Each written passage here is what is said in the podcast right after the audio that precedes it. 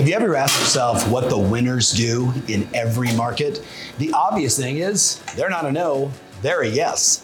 What I find is this people that are unwilling to change, people that are unwilling to do new things, people that are constantly finding themselves in that no state, that fixed mindset state versus that growth mindset, let me lean in, let me try it. These are the ones that are winning in every environment.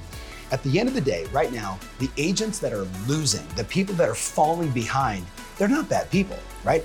They're just not making enough changes. They're not adjusting to the market cycle. They're not adjusting their behaviors. They're not adjusting to modern methods of communicating with as many people as possible, adapting what is available today, whether it's AI or any other technology, to just get in front of more people, create more trust, be the resource, be the knowledge broker. That's who's winning. In this environment, you can't be a no. You gotta be a yes.